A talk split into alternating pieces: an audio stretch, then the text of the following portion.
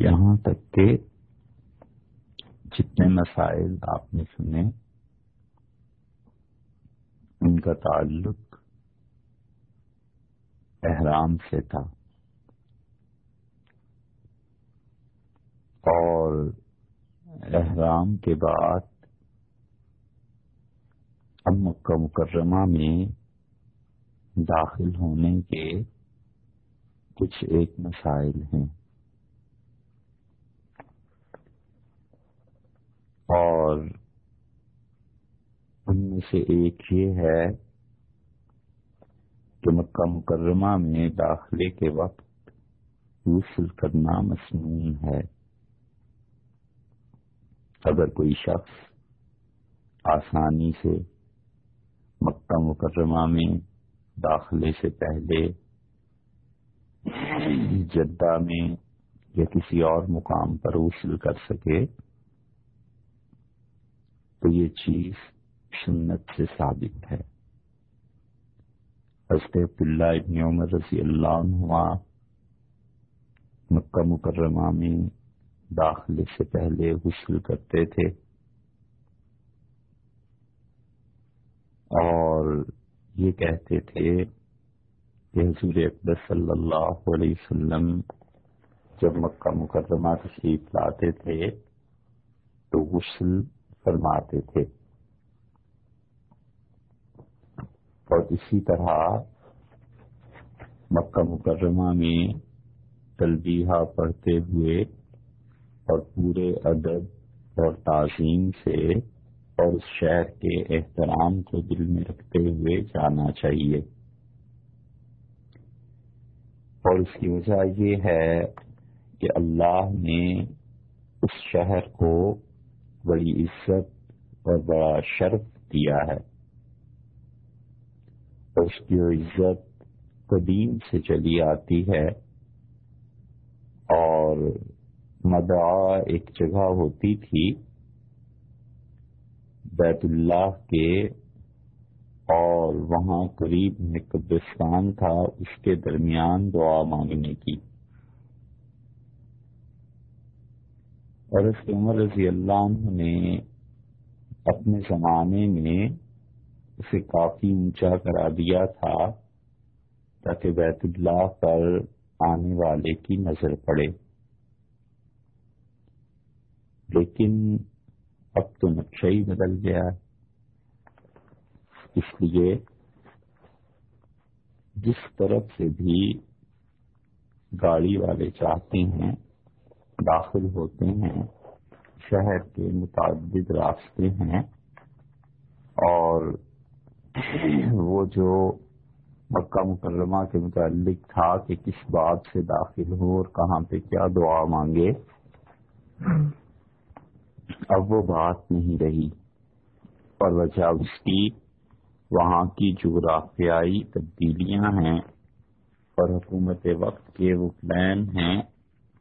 جو انہوں نے وہاں پر مختلف عمارات کھڑی کر دی ہیں۔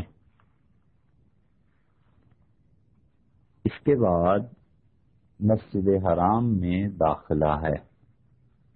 اور مسجد حرام میں داخلے کا مطلب یہ ہے کہ ایک تو ہے بیت اللہ اور ایک اس کے گرد مسجد ہے۔ یہ مسجد مسجد حرام کہلاتی ہے۔ اس کا نام مسجد حرام ہے اور تمام وہ آداب جو دنیا کی دیگر مساجد میں ہیں، اس مسجد میں بھی ہیں، بلکہ ساری مساجد سے بڑھ کر ہیں۔ اس لیے جس طرح ہم لوگ اپنے محلے کی یا اپنے ملک کی کسی بھی مسجد میں جاتے ہیں، تو جو چیزیں وہاں منع ہیں، اس سے کچھ زیادہ ہی یہاں منع ہے اور بیت اللہ اس کی وجہ ہے۔ تو ادب اور احترام سے داخل ہو۔ جوتے ایک طرف کو رکھ دینے چاہیے۔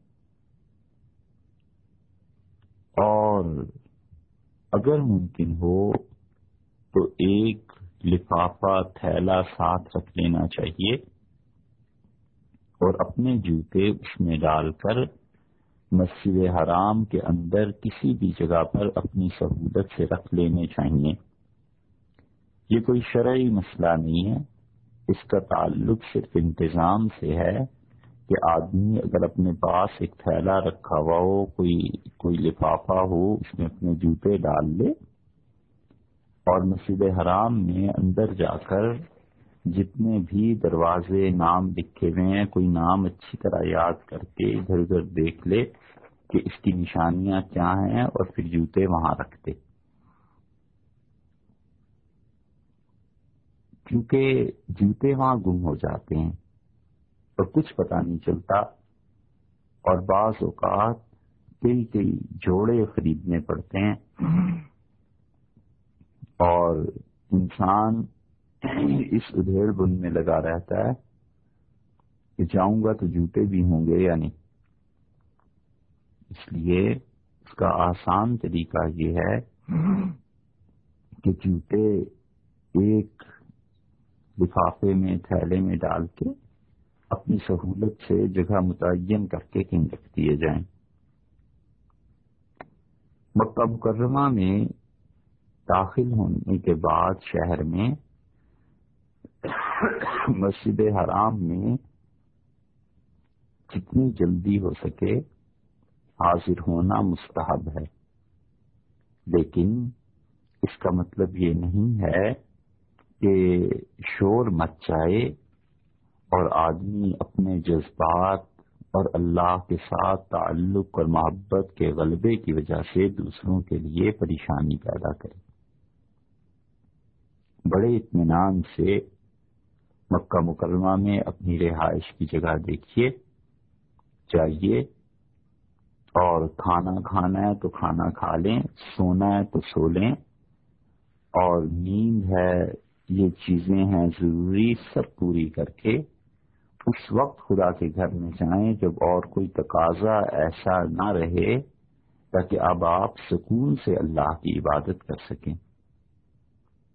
بعض اوقات نہ تجربہ کاری کی وجہ سے ناسمجھی کی وجہ سے محبت کے غلبے اور اللہ کے گھر کی زیارت اس کے غلبے کی وجہ سے لوگ اپنا سامان جہاں ٹھہرنا ہوتا ہے، ایک طرح سے پھینک کے فوراً وضو کر کے مسجد میں چلے جاتے ہیں۔ لیکن تھوڑی دیر کے بعد طواف میں بھوک لگ رہی ہے، نیند آ رہی ہے۔ اور جب طواف پورا ہوتا ہے تو پریشانی ہوتی ہے کہ اب صحیح کروں یا جا کے سو جاؤں۔ تو اس سے بہتر ہے کہ انسان اپنے جذبات پہ تھوڑا سا قابو رکھے۔ اور پورے اطمینان کے ساتھ کھانے پینے سے، نیند سے سامان رکھ کے سب کاموں سے فارغ ہو کے اطمینان کے ساتھ جائے۔ اگرچہ اس میں کچھ گھنٹے بھی لگ جائیں تو بھی کوئی مکرو نہیں ہے، کوئی کراہت نہیں۔ بیت اللہ میں حاضری کے لیے دن اور رات سب برابر ہیں۔ اور مسجد حرام میں داخل ہوتے ہوئے اور باہر نکلتے ہوئے وہی دعائیں مانگنی چاہیے جو دعائیں ہم لوگ اپنے محلے اور اپنے گھر کے قریب کی مسجد میں جاتے ہوئے مانگتے ہیں۔ اور بیت الحرام، مسجد حرام میں جب داخل ہوں تو ایک مسئلہ یہ ہے کہ آپ کی نگاہ تھوڑی ہی دیر میں دروازے سے داخل ہونے کے بعد جب آپ دالان کو کراس کر لیں گے اور سیڑھیاں اتریں گے، تو سیڑھیاں اترنے کے بعد بیت اللہ پر نظر پڑے گی۔ اور بیت اللہ پر جب نظر پڑے، تو تین مرتبہ اللہ اکبر لا الہ الا اللہ، یہ کہنا چاہیے۔ بیت اللہ پر جب نظر پڑے تو چند ایک کام کرنے کے ہیں، اور ان میں سے پہلا کام یہ ہے کہ اللہ اکبر، لا الہ الا اللہ، یہ تین مرتبہ پڑھنا چاہیے۔ اور دوسرا کام یہ ہے کہ بیت اللہ کو دیکھ کر اس وقت ہاتھ اٹھا کر دعا مانگنی چاہیے۔ یہ جو ہاتھ اٹھانے ہیں، اس گھر کی تعظیم کے لیے نہیں، بلکہ دعا مانگنے کے لیے۔ اس مسئلے کو یاد رکھیے گا کہ آدمی جب کبھی عزت اور احترام کی چیز کو دیکھتا ہے، کوئی بڑی چیز تو جذبات کی شدت کی وجہ سے اس اس چیز کی تعظیم، اس کی عزت، اس کی عظمت اور بزرگی کے اظہار کے لیے ہاتھ اٹھا دیتا ہے۔ تو بیت اللہ کو دیکھ کر ہاتھ اٹھانے چاہیے یا نہیں؟ اور یہ جو عرض کیا ہے کہ ہاتھ اٹھانے چاہیے، اس کے خلاف بھی فکہ نے لکھا ہے۔ مخدوم محمد ہاشم رحمت اللہ علیہ تھے ٹھٹھا سندھ کے اور بہت بڑے فقیر تھے۔ حضرت عبدس شاہ ولی اللہ رحمت اللہ علیہ کے ہم اثر تھے۔ اور شاہ صاحب رحمت اللہ علیہ دہلی میں تھے اور خواجہ یہ جو مخدوم محمد ہاشم صاحب رحمت اللہ علیہ تھے، یہ ٹھٹھا میں تھے۔ اور اس زمانے میں دونوں نے حدیث کا علم حرمین شریفین سے حاصل کیا تھا۔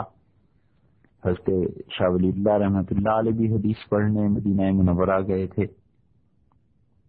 اور مخدوم محمد ہاشم جو تھے، ٹھٹھا سندھ کے یہ بھی مدینہ منورہ حاصل ہوئے تھے اور حدیث پڑھی تھی۔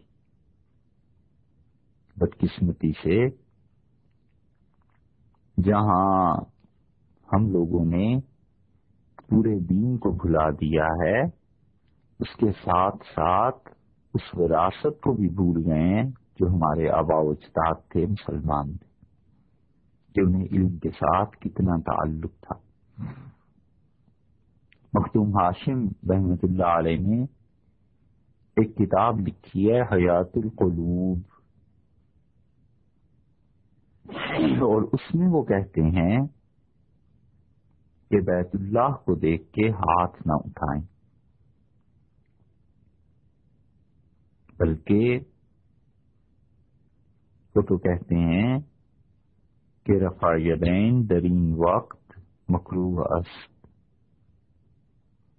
اس وقت ہاتھ اٹھانا یہ مکرو ہے۔ اور نقل کیا ہے انہوں نے اس کو امام ابو حنیفہ رحمۃ اللہ علیہ سے، امام محمد سے اور امام ابو یوسف سے، اور حوالہ دیا ہے کہ امام تحابی رحمت اللہ علیہ نے ان تینوں سے یعنی ابو حنیفہ، ابو یوسف اور محمد رحمہ اللہ، ان تینوں سے امام تحابی رحمت اللہ علیہ نے ذکر کیا ہے کہ چونکہ یہ ثابت نہیں ہے کہ رسول اللہ صلی اللہ علیہ وسلم نے ہاتھ اٹھائے ہوں۔ اس لیے ہاتھ نہ اٹھائے جائیں۔ اور حضرت جابر رضی اللہ عنہ یہودیوں کی حرکت اسے قرار دیتے تھے۔ اور اسی وجہ سے علامہ سروجی رحمت اللہ علیہ نے ہدایہ کی شرح میں لکھا ہے کہ ہمارا مذہب حنفی کو کہا کا یہ ہے کہ بیت اللہ کو دیکھ کے ہاتھ نہ اٹھائے جائیں۔ اور فصل المجہود میں بھی یہی تحقیق لکھی ہے۔ یہ تو ساری چیز ہے جو مخدوم ہاشم رحمت اللہ علیہ نے لکھی ہے۔ ممکن ہے کوئی ان چیزوں کو پڑھے تو اسے اس فتوے سے اختلاف ہو۔ کہ بیت اللہ کو دیکھ کے دعا مانگنے کے لیے ہاتھ اٹھانے چاہیے۔ تو مختوم محمد ہاشم اور خلیل احمد صاحب رحمۃ اللہ علیہ نے بزل المجھول دعا مانگنے کے لیے ہاتھ اٹھانا۔ یہ رسول اللہ صلی اللہ علیہ وسلم سے ثابت ہے۔ اور وہ کہتے ہیں کہ رسول اللہ صلی اللہ علیہ وسلم سے یہ ثابت ہے کہ جب آپ کی نکاح مبارک بیت اللہ پر پڑی تو آپ نے دونوں ہاتھ اٹھائے اور اللہ تعالی کی بارگاہ میں یوں عرض کیا کہ اللہ مسجد حاصل بیت تشریفم و تعظیمن پروردگار اس گھر کی شرافت اور اس کی عظمت و تقریمن اور اس کی بزرگی و محابتن اور اس کا روب، اس کا دبدبا اس کی حیبت، اللہ ان سب چیزوں میں اضافہ کر۔ و ضد من شرف ہو و کرم اور اللہ، جو کوئی شخص اس گھر کی زیارت کے لیے حاضر ہو اور اس گھر کی عزت اور احترام کرے، تیری وجہ سے اور یہاں بھلائی نیکی کا کام کرے۔ ممن حج ہو اور حج کے لیے حاضر ہو یا وہ عمرے کے لیے حاضر ہو تشریف و تقریمن و تعظیمن و بر اللہ اس آدمی کی شرافت پروردگار اس کی عزت اور اس کی نیکی ان سب چیزوں میں اضافہ کرنا تو اس طرح کے جملے محققین کے نزدیک حضور اکبر صلی اللہ علیہ وسلم سے ثابت ہیں۔ چنانچہ ایک طرف تو دیکھیے مخدوم ہاشم سندھی اور حضرت مولانا خلیل احمد صاحب رحمۃ اللہ علیہ یہ حضرات ہیں، دوسری طرف علامہ کرمانی ہیں،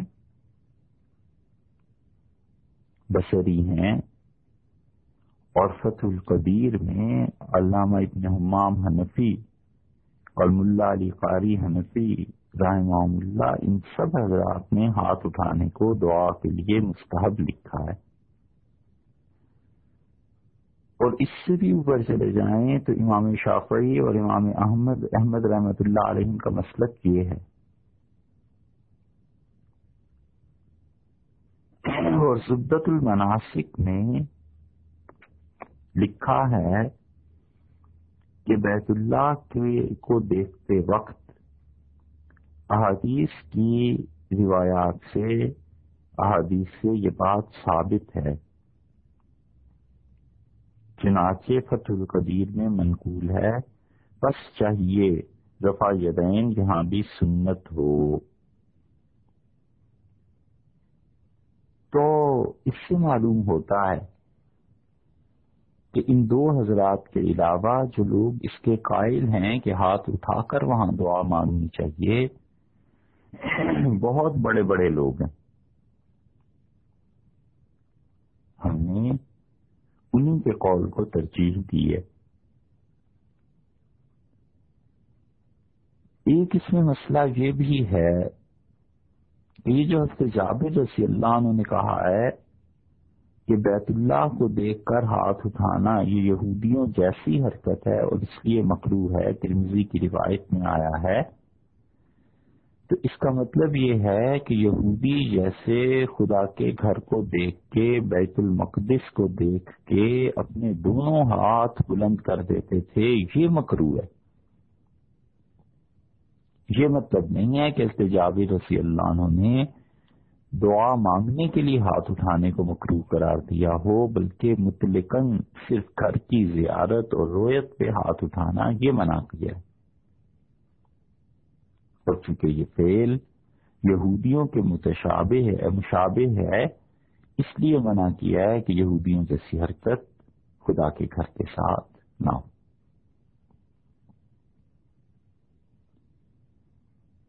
اور یہ بھی کہ جب پہلی مرتبہ نظر پڑے بیت اللہ پر، تو اس وقت ہاتھ اٹھانا مستحب ہے، بہتر ہے۔ یہ نہیں ہے کہ ہر مرتبہ ہی ہاتھ اٹھا کے دعا مانگے۔ بس پہلی مرتبہ ہاتھ اٹھا کے دعا مانگ لی جائے۔ اور یہ جو محققین کہتے ہیں کہ مکرو ہے، تو اس کا مطلب یہ بھی ہو سکتا ہے کہ ہر وقت ایسے کرنا مکرو ہے۔ امام نبوی رحمت اللہ علیہ نے اس بات کی تصریح کی ہے کہ ایسے وقت میں ہاتھ اٹھا کر دعا مانگنی چاہیے۔ اور امام نبوی رحمت اللہ علیہ بہت بڑے آدمی تھے۔ لوگوں نے ان کا نام کم سنا ہے، اس لیے کہ لوگوں کو علم سے تعلق نہیں۔ امام نبوی رحمت اللہ علیہ، ابو ذکریہ کنیت تھی ان کی۔ اور اللہ نے بہت علم دیا تھا۔ اور ان کے والد کاروبار کرتے تھے۔ اور بڑے مبارک آدمی تھے۔ چھ سو پچاسی ہجری میں ان کا انتقال ہوا اور ان کا یہ فاضل بیٹا یعنی امام نبوی رحمت اللہ علیہ، اپنے والد کی زندگی میں ہی انتقال کر گئے تھے۔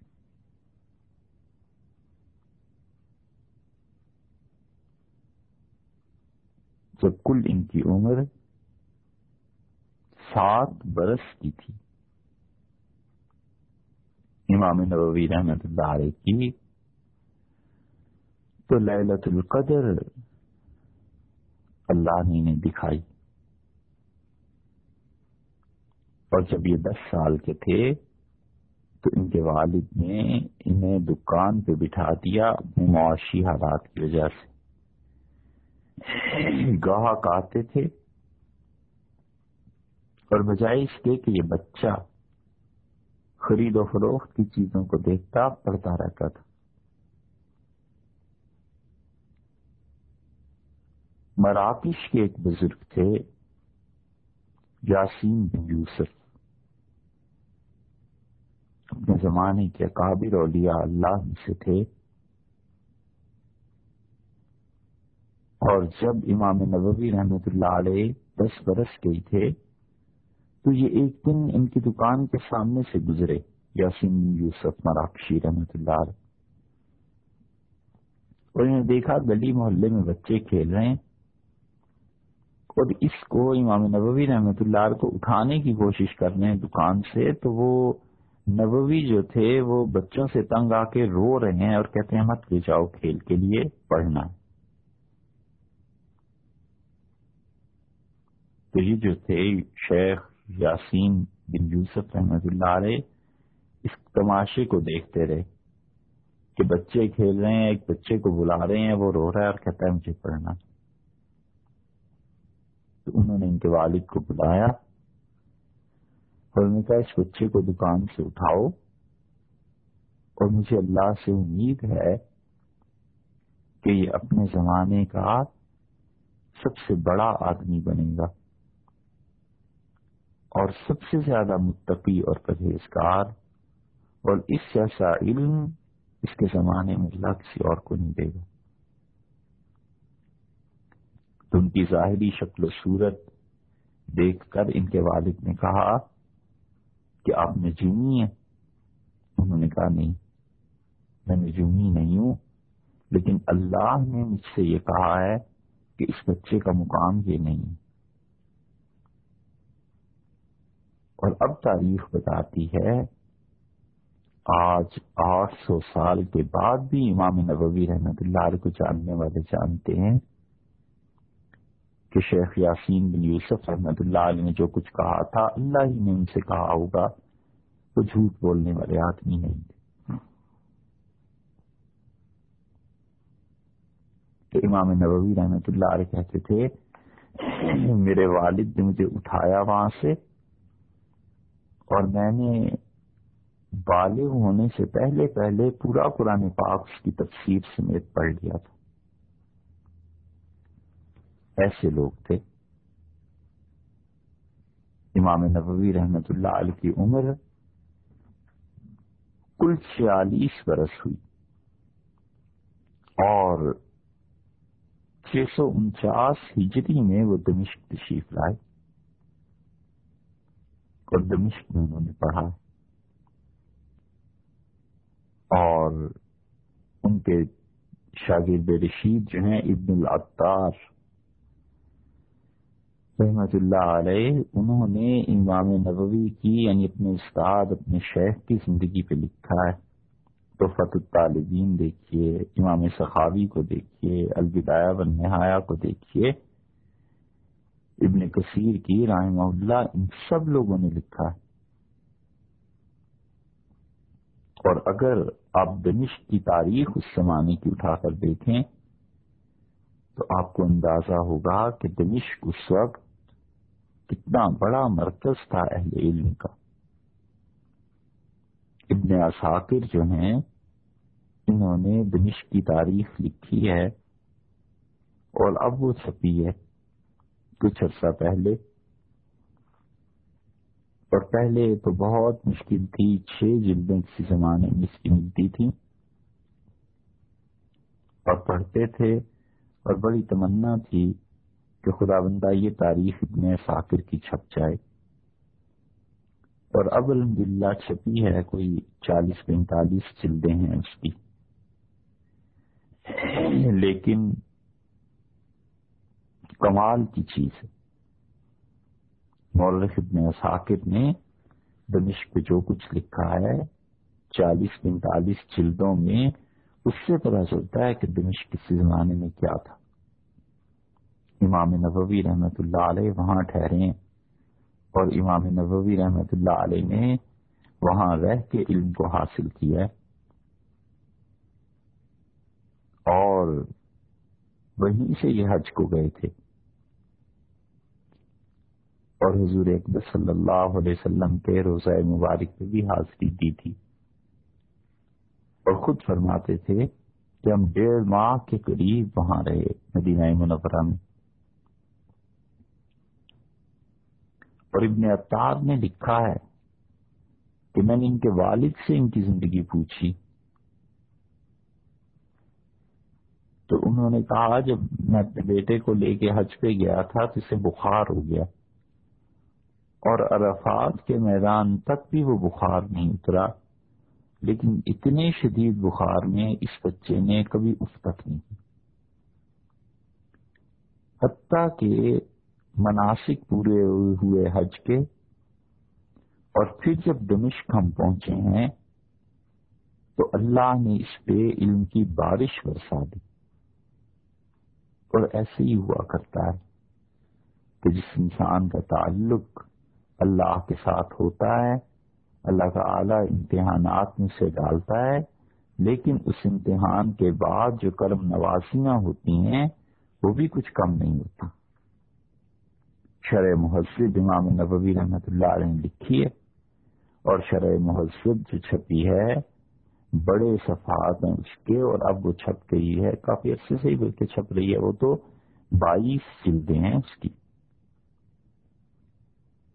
اسی وجہ سے امام نبوی رحمت اللہ علیہ نے شرح مہذب کے مقدمے میں بڑے بڑے لوگوں کے اقوال نقل کیے ہیں۔ حضرت علی رضی اللہ عنہ کا قول غالباً حضرت علی رضی اللہ عنہ کا انہوں نے نقل کیا ہے کہ انہوں نے کہا کہ عالم جب علم حاصل کر لے تو وہ نفلی روزے اور نفلی نماز پڑھنے والے آدمی سے بہتر ہو جاتا ہے۔ اور حسط ذر اور حسط بحرارا رضی اللہ عنہ کی بات نقل کی ہے کہ حسط بحرارا اور حسط ذر رضی اللہ عنہ کہتے تھے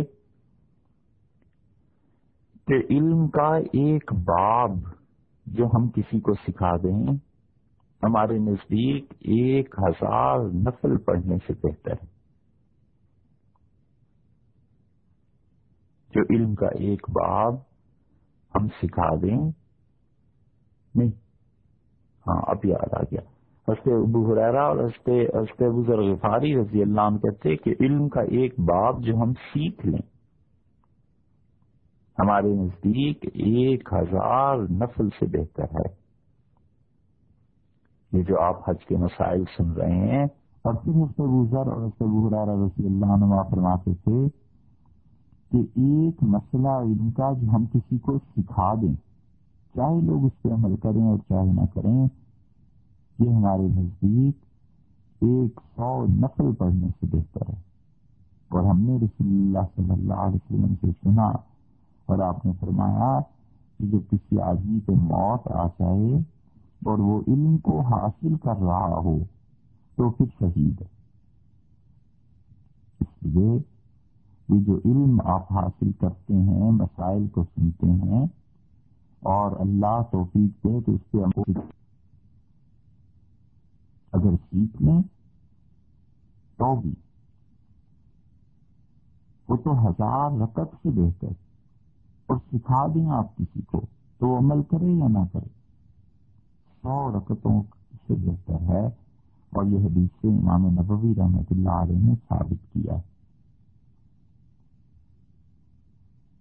اور امام نبوی رحمۃ اللہ علیہ اللہ نے اگر انہیں مزید عمر دی ہوتی، چھیالیس برس سے زیادہ امام کو عمر مل جاتی، خدا معلوم کتنا کچھ لکھ جاتے۔ اس تھوڑی عمر میں بھی یہ حال ہوا۔ اور امام نبوی رحمۃ اللہ علیہ کا حال یہ تھا کہ ان کے بعد آنے والے یہ سبکی وغیرہ جو ہیں رحمۃ اللہ علیہ، اگرچہ اپنے مقام کے بڑے لوگ تھے لیکن یہ دمشق میں جس مسجد میں امام نبوی رحمۃ اللہ علیہ رہا کرتے تھے، اس مسجد کے ایک ایک چپے پہ انہوں نے نماز پڑھی۔ صبح کی نماز پڑھتے تھے، پھر چار انگلیوں کی جگہ چھوڑ کے ایک بالش کی پھر نماز پڑھتے تھے، پھر پڑھتے تھے، کسی نے کہا، حضرت، یہ کر کے آ رہے ہیں؟ اس مسجد کے چپے چپے پہ نماز پڑھ رہے ہیں۔ تو روئے اور انہوں نے کہا کہ جہاں امام نبوی کے پاؤں لگے ہوں۔ شبکی کا ماتھا وہاں لگ جائے۔ اللہ قسمت کھول دے۔ اور اللہ میرے مقدر کو اونچا کر دے۔ گا امام نبوی رحمت اللہ علیہ اتنے بڑے آدمی تھے۔ یہ علم ہے جو زندہ قوموں کو علماء کی تعظیم اور قدر سکھاتا ہے اور پتہ چلتا ہے کہ اہل علم ان کے پاؤں کے رکھنے کی جگہ لوگ اپنے سر دکھا دیتے ہیں بشرطے کہ قوموں میں زندگی ہو اور قوموں کا زوال کا دور نہ ہو۔ بہت دور آ گئے ہم۔ بات تو کر رہے تھے اس کی امام نبوی رحمت اللہ علیہ کے فتوے کی چلیے پھر وہیں سے بات کرتے ہیں۔ امام نبوی رحمت اللہ علیہ نے بھی اس کو مستحب لکھا ہے کہ بیت اللہ کو دیکھ کر دونوں ہاتھ اٹھائے جائیں اور اس معاملے میں احادیث انہوں نے نقل کی ہیں۔ تو جن حضرات نے لکھا ہے، خواجہ ہاشم رحمت اللہ علیہ وغیرہ نے اس کے متعلق کر دیا۔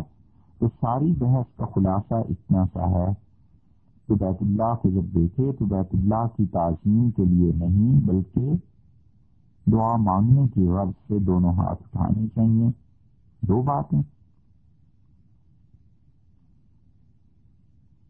ایک تو یہ کہ اللہ اکبر، لا الہ الا اللہ تین مرتبہ پڑھے۔ دوسری دعا۔ تیسری یہ کہ دعا میں مانگے کیا۔ بہت چیزیں لوگوں نے لکھی۔ کسی نے یہ لکھا ہے کہ اللہ سے بغیر حساب کے جنت مانگے، کسی نے لکھا ہے گناہوں کی نفرت، جو بھی چیز چاہے۔ لیکن اس میں دو باتیں ہیں۔ ایک بات تو یہ ہے کہ جو کچھ اپنی طبیعت چاہے اس کو مانگے۔ جو کچھ اپنے ذہن میں آئے اللہ کے ساتھ تعلق کی وجہ سے اللہ سے مانگے۔ اور مالک پر اعتماد، اس کے کرم پہ بھروسہ کر کے مانگے۔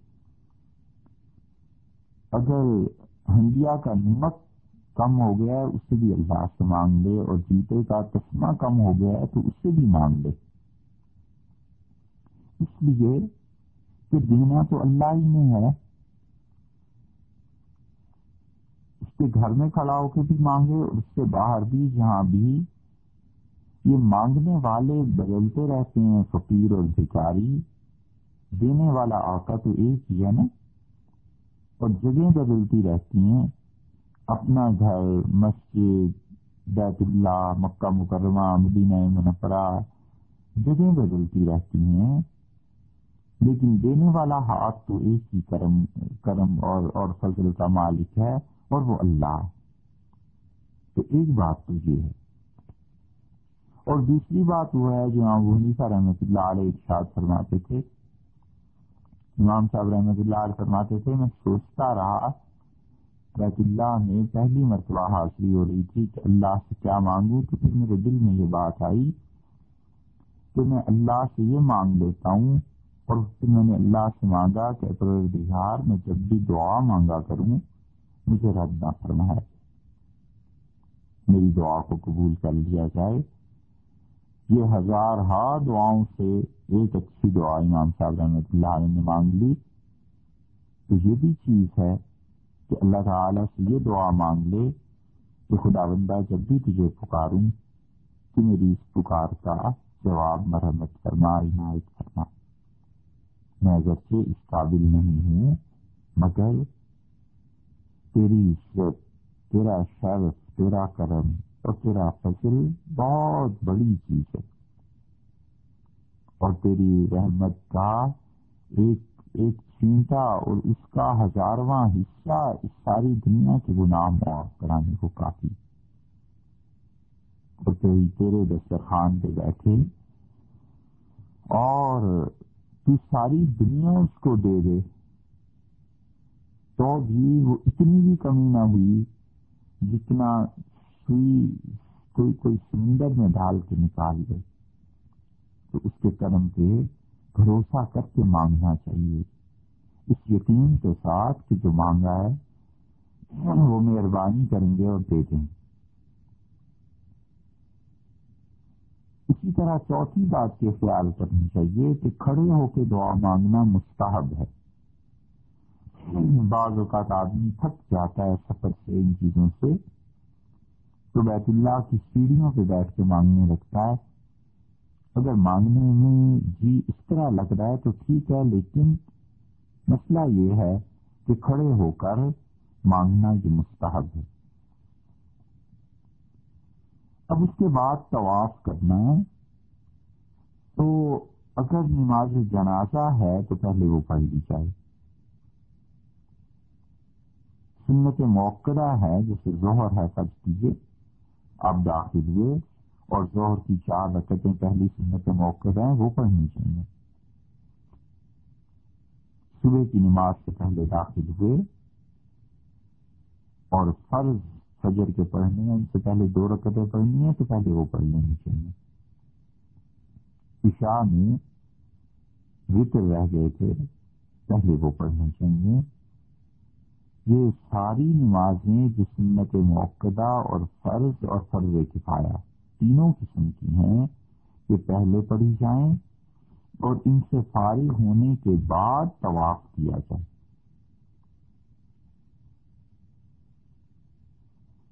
اور اسی طرح اگر کسی بھی وجہ سے فوراً طواف کا ارادہ نہ ہو، کچھ دوستوں نے آنا ہے، کوئی جگہ متعین ہے، ان کے آنے میں ابھی کچھ وقت باقی ہے یا کوئی بھی وجہ اور ہو سکتی ہے، تو پھر تحیت المسجد وہاں پڑھ لینی چاہیے۔ اور اصل تہیا جو ہے وہاں شکر ادا کرنا اللہ کا، وہ اس گھر کا طواف ہے۔ اصل تو طواف کرنا ہے شکر ادا کرنے کے لیے کہ اللہ تعالی نے یہ مبارک دن زندگی میں دکھایا۔ لیکن دل فرض کوئی ایسی نماز جو فرض عین ہے یا فرض کفایا ہے یا واجب ہے، یا سنت موقع ہے، تو پھر اس سے پہلے ترجیح دینی چاہیے، ترجیح ملنی چاہیے، پہلے وہ پڑھے پھر طواف کرے اور اسی طرح اگر فوراً طواف کا ارادہ نہیں ہے، کسی کی وجہ سے ٹھہرنا پڑ رہا ہے مسجد میں، تو پھر پہلے دو رکعتیں پڑھ لینی چاہیے بشرطے کے وقت مکرو نہ ہو۔ اور بیت اللہ میں مسجد حرام میں داخلے کے وقت، بلکہ جتنی بھی مساجد ہیں، چاہے اپنے شہر کی ہوں محلے کی ہوں نسل اعتکاف کی نیت کر لینی چاہیے کہ اللہ جتنی دیر تک اس مسجد میں اعتکاف کرتا ہوں، تو اس سے ثواب بھی زیادہ ملتا ہے اور اس سے دل کو بھی باقی حاصل کرنے میں مدد ملتی ہے۔ کیونکہ آدمی اپنے ذہن میں اس خیال کو لاتا ہے کہ میں اللہ کے لیے اعتکاف کر رہا ہوں تو اس کی، اس کے، اس کا زاویہ فکر درست ہوتا ہے، سوچ درست ہوتی ہے۔ آپ ایسے سمجھ لیجیے جیسے ایک بچہ ہے نا، بازار میں کھلونے کی مارکیٹ میں پہنچ گیا۔ اب اس کے ذہن پہ ہے کہ کھلونے خریدنے ہیں۔ تو جتنی مرتبہ وہ کھلونوں کو دیکھے گا، اس دکان پہ اچھا یہ کھلونا ہے، اس پہ گاڑی ہے، اس پہ گڑیا ہے، اس پہ فلاں چیز ہے، اس پہ فلاں چیز ہے۔ تو بار بار بچے کے ذہن میں کلک کرے گی یہ بات، اسے ستائے گی کہ یہ بھی خریدو، یہ بھی خریدو، یہ بھی خریدو، یہ بھی دیکھنا، یہ بھی دیکھنا، یہ بھی دیکھنا۔ تو بچے میں ذہنیت بن جائے گی، کھلونے خریدنے کی، وہ پھر خرید لے۔ ٹھیک اسی طرح۔ جو لوگ بار بار نیکی کے متعلق سوچتے ہیں نا، ان کے خیالات اور ان کا دماغ پاک ہو جاتا ہے، خراب باتیں کچھ نہیں سوچتے۔ تو دس مرتبہ دن میں یہ سوچے گا کہ مسجد میں داخل ہو گیا ہوں، اب اعتکاف کی نیت بھی کر لی۔ مسجد نظر آ گئی، اللہ کا احترام دل میں آیا۔ کوئی اچھی چیز دیکھ لی خدا کی یاد تازہ ہو گئی۔ کسی اللہ کے اچھے بندے کو دیکھ لیا، فوراً ذہن میں آیا کہ خدا کے کیسے اچھے بندے ہیں۔ کوئی اچھی بات سن لی تو ذہن میں آیا کہ خدا نے اپنے بندوں کو کیسا دیا۔ یہ بار بار صبح سے شام تک جو دماغ میں آتی رہے گی نا، نیکی، پھر نیکی پھر نیکی، پھر اچھی بات، پھر اچھی بات، پھر اچھی بات تو یہ ذہنیت تبدیل ہو جاتی ہے، آدمی کی فکر سالے ہو جاتی ہے، آدمی کا سوچنا پاک ہو جاتا ہے۔ اور سارے اعمال فکر سے مشتمل ہوتے ہیں کہ بندہ سوچتا کیا ہے۔ اور یوں بھی ہو جاتا ہے کہ جو کچھ سوچتا ہے، وہ کچھ کر نہیں پاتا۔ بہرحال تو اعتکاف اس کو بھی سوچ لے کہ جتنی دیر خدا کے گھر میں، مسجد حرام میں اتنی دیر احتکاف کرنا۔ اور مسجد حرام میں جو لوگ نماز پڑھتے ہیں، ان کے سامنے سے گزرنا درست ہے۔ لیکن جس جگہ اس نماز پڑھنے والے آدمی نے سجدہ کرنا ہے اس کے سجدے اور پاؤں کے درمیان کی جگہ سے نہ گزرے۔ پھر سنیے اس مسئلے کو ایک آدمی نماز پڑھ رہا ہے تو ظاہر ہے کہ اس میں جہاں بھی پاؤں اس کے جمے ہوئے ہیں، جہاں وہ کھڑا ہے، تو کھڑا ہونے کی جگہ سے تین فٹ، چار فٹ آگے، پانچ فٹ آگے اس میں سجدہ کرنا ہے۔ تو یہ جو سجدے کی جگہ جہاں اس کی پیشانی ٹکے گی نا تو اس پیشانی کے ٹکنے کی جگہ سے پاؤں کی جگہ کی درمیان سے نہ گزرے۔ بس، باقی اس کے آگے سے گزرنا جائز ہے، وہاں اتنی احتیاط نہیں ہو سکتی۔ مسجد حرام میں ایک نماز کا ثواب ایک لاکھ نمازوں کے برابر ہے۔ اور مسجد نبی کے متعلق بھی آیا ہے۔ حضور اکبر صلی اللہ علیہ وسلم نے اپنی مسجد کی فضیلت بھی بیان فرمائی۔ وہ انشاءاللہ مدینہ منورہ کی بات کریں گے، پھر وہاں آ جائے گی۔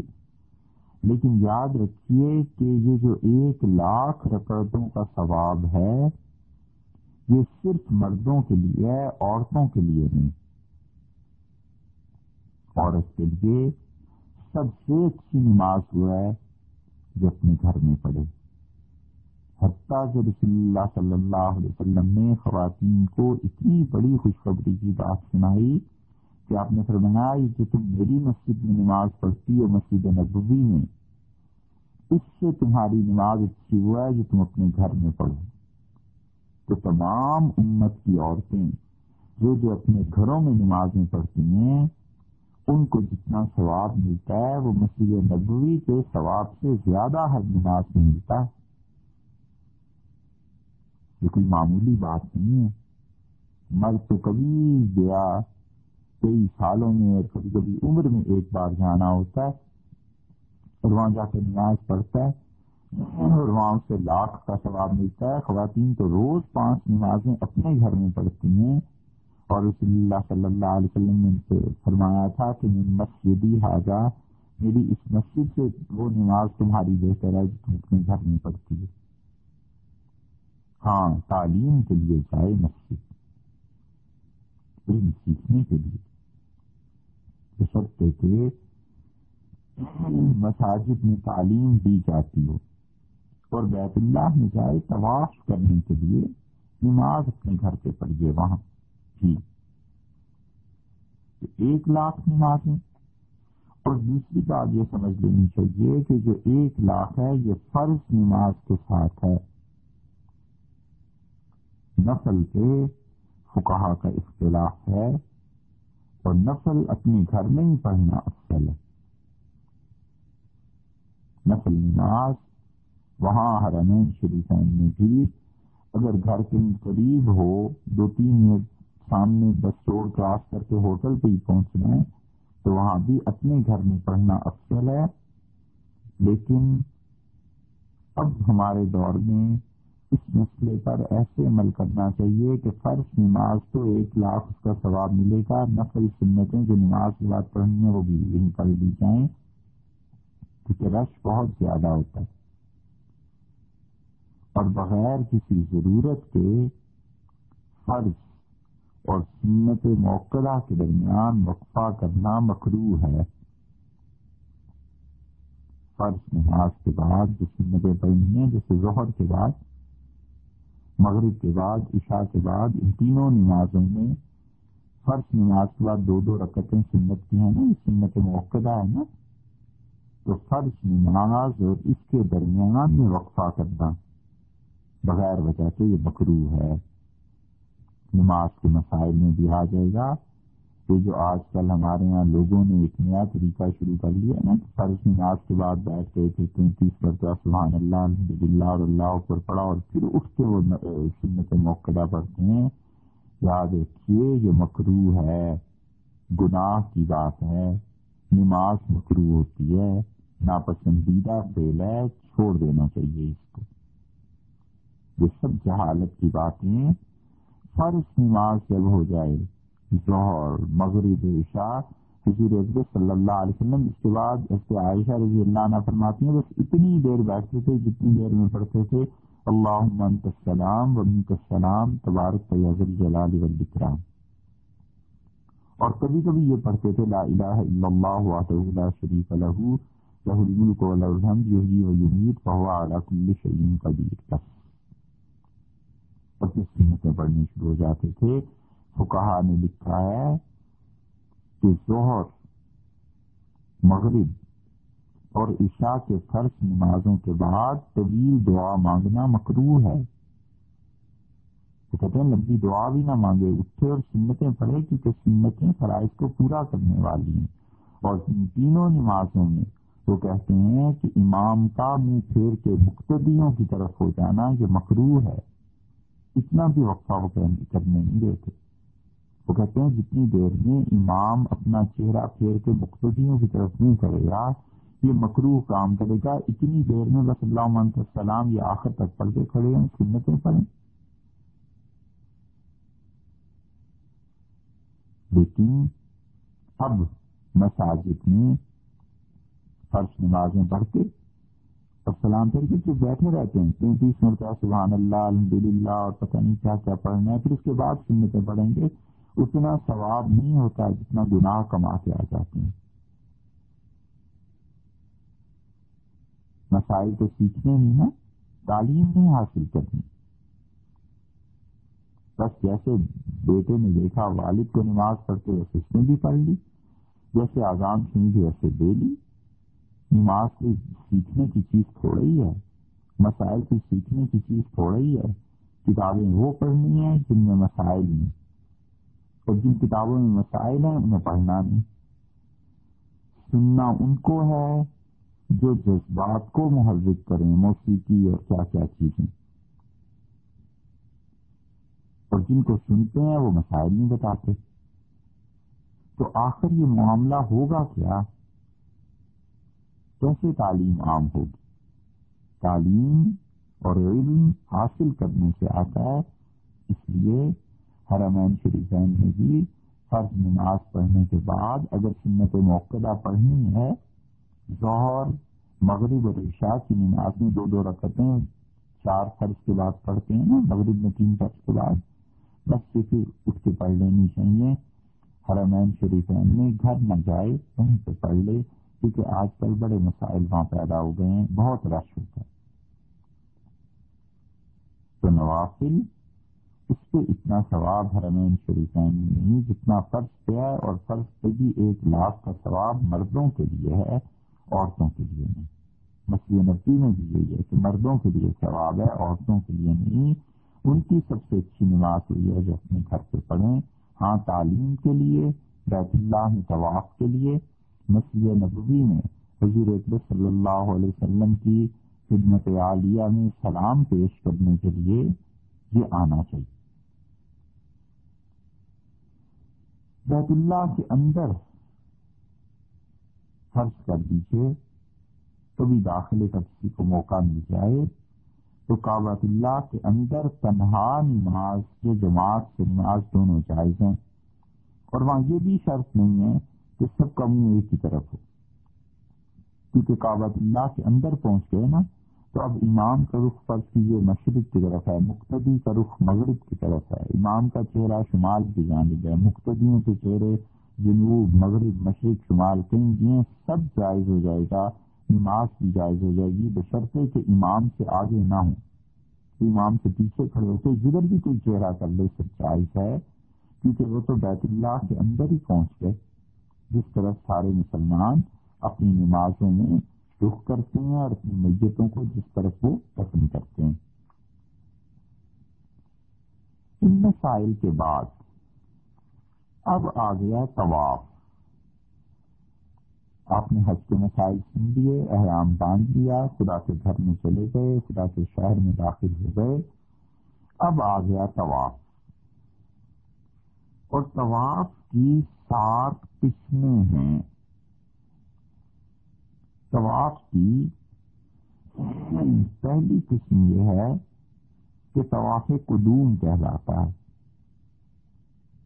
طواف قدوم جب آنے میں جو طواف ہوتا ہے، سب سے پہلے جب آپ پہنچے تو اب جو طواف آپ کر رہے ہیں، یہ طواف قدوم ہے۔ سب سے پہلا طواف جو پہلا طواف طواف قدوم کہلاتا ہے۔ اور اسی طواف تہیہ بھی کہتے ہیں، طواف القاع بھی کہتے ہیں، طواف الورود بھی کہتے ہیں۔ یہ مختلف الفاظ ہیں جو مختلف کتابوں میں لکھے گئے ہیں۔ اور ان سب کا مقصد یہ ہے کہ جو آنے والا ہے، خدا کے گھر میں حاضری دینے والا، وہ سب سے پہلا جو طواف کرے گا، یہ ہے طواف قدوم۔ اور یہ اس آدمی کے لیے سنت ہے جو حرم سے باہر سے کہیں سے آ رہا ہے، مکہ مکرمہ اور قرب و جوار میں نہیں رہتا۔ اور آج اس نیت سے رہا ہے کہ وہ کران کرنا چاہتا ہے، حج کرنا چاہتا ہے۔ تو اس کا مطلب یہ ہے کہ جو حج تمتو کرتے ہیں، جیسے کہ آج کل عام طور پہ ہمارے ملک میں احرام باندھتے ہیں حج تمتو کا، ان کے لیے یہ سنت نہیں۔ اور جو عمرہ ادا کرنے جاتے ہیں، سارا سال میں کسی بھی وقت جائیں، خواہ ان دنوں میں جائیں جب حج ہوتا ہے، یا خواہ ان دنوں میں جائیں جب حج ہوتا ہے اس رمضان وغیرہ میں، تو عمرے والے کے لیے بھی سنت نہیں۔ دو تمتو والے کے لیے سنت نہیں، عمرے والے کے لیے سنت نہیں، اور جو اہل مکہ ہیں، ان کے لیے بھی سنت نہیں۔ ہاں اگر کوئی مکی ایران کا احرام باندھ کر آئے کہیں اور سے اور حج کرے، کہیں باہر سے آیا۔ تو پھر اس وقت مصنون ہوگا وغیرہ نہیں۔ تو یہ تین کیٹیگریز افراد اس میں سے نکل گئے۔ تو رہ گئے باقی وہ جو صرف حج کر رہے ہیں، حج افراد یا قرآن، ان لوگوں کے لیے طواف قدوم سنت ہے۔ اسی لیے حج قرآن جو کریں گے وہ دو طواف کریں گے۔ ایک طواف تو اس کا، طواف قدوم جو کہلاتا ہے، اور ایک طواف وہ کریں گے، طواف عمرے کا۔ تمتو والے کے لیے صرف ایک ہی طواف ہے جو عمرے کا کرے گا، اور عمرے والے کے لیے بھی صرف ایک ہی طواف ہے جس کے اپنے عمرے کا ہے، طواف قدوم ان کے لیے نہیں ہے۔ دوسرا طواف سات قسم کی ارسی ہیں تو دوسری قسم کا طواف طواف زیارت ہے۔ اور طواف زیارت جو ہے، یہ حج کا رکن ہے، اس کے علاوہ حج پورا نہیں ہوگا۔ دس ذی الحج کی صبح سے لے کر بارہویں ذی الحج کی شام تک کرنا ضروری ہے۔ دس ذی الحج کی صبح سے لے کے بارہ ذی الحج کی مغرب سورج کے ڈوبنے سے پہلے پہلے اس کا پورا ہونا ضروری ہے اور اس میں رمل ہوگا۔ یہ بات ارض کر چکے ہیں۔ سلے ہوئے کپڑے اگر پہنے ہوئے ہیں، تو پھر تو ظاہر ہے کہ استباع کی کوئی بات ہی نہیں ہے۔ وہ دائیں ہاتھ کے نیچے سے بائیں کندھے کے لیے چادر نکالے گئی نہیں، تو سلے ہوئے کپڑے پہن لیے۔ اور اگر احرام کے کپڑے نہیں اتارے، فرض کیجیے تو پھر استفاع کرنی چاہیے۔ اور اگر صحیح استفاق زیارت کے بعد صحیح بھی ہوتی ہے، طواف زیارت کی صحیح اگر کران والے نے جو اس کے لیے افسل تھی پہلے کر لی ہے آٹھ حج کو مثلاً اس نے صحیح کر لی اور یہ نیت کی کہ طواف زیارت کے بعد جو صحیح کرنی تھی، اللہ وہ ابھی کر رہا ہوں تو یہ قرآن والے کے لیے افسل بھی ہے۔ اور اسے پھر رمل اور یہ چیزیں نہیں کرنی، کچھ بھی۔ سادہ کپڑوں میں طواف زیارت کرنا۔ طواف قدوم کے بعد اگر کسی نے صحیح کر دی ہے، تو پھر کے ذمے یہ چیز نہیں ہے۔ دو قسم کے طواف ہوئے۔ تیسری قسم کا طواف بیت اللہ سے واپسی کا ہے اسے طواف ودا بھی کہتے ہیں۔ اور جو طواف ودا، اس کے کچھ مسائل ہیں جو انشاءاللہ آ جائیں۔ گے جو لوگ دور سے جاتے ہیں، ان کے لیے واجب ہے۔ اور جو مکہ مکرمہ جن کا وطن ہے، ان کے لیے ضروری نہیں ہے۔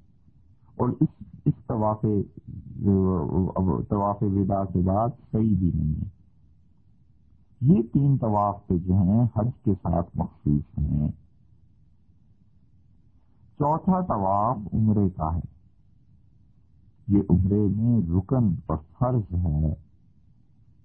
عمرے کا جو طواف ہے، یہ فرض ہے۔ اور اس میں اجتباع ہوگا۔ یعنی دائیں ہاتھ کے نیچے سے چادر نکال کے بائیں کندھے پہ ڈالی جائے گی ساتوں چکروں میں لیکن نماز دونوں کندھے ڈھانپ کے پڑھنی چاہیے وغیرہ مکرو ہوگی۔ اور پانچویں قسم کا طواف ہوا ہے جو کوئی نظر مان لے۔ اور چھٹی قسم کا طواف وہ ہے جو نقل طواف ہے۔ اور ساتویں قسم کا طواف وہ ہے جو مسجد حرام میں داخل ہونے والے کے لیے ہے، لیکن کوئی بھی دوسرا طواف کر لیا جائے تو اس کے قائم مقام ہو جائے گا۔ یہ وہی ہے، طواف تہیا یا طواف القدوم، جس کا پہلے عرض کیا تھا۔ کچھ مسائل میں اگر اختلاف ہے، لیکن بہرحال یہ سات قسم کے طواف ہیں۔ اور طواف کے مسائل اب اس کے بعد شروع ہوتے ہیں۔ انشاءاللہ آئندہ نشست میں صرف طواف کی بات کریں گے۔ اب آپ نے احرام بھی باندھ دیا، مکہ مکرمہ پہنچے، پھر خدا کے گھر میں بھی داخل ہو گئے، نیت بھی کر لی، حج یا عمرے کی اور اب طواف شروع ہوا۔ انشاءاللہ اس کے مسائل اگلی نشست میں بیان کریں گے۔ السلام علیکم ورحمۃ اللہ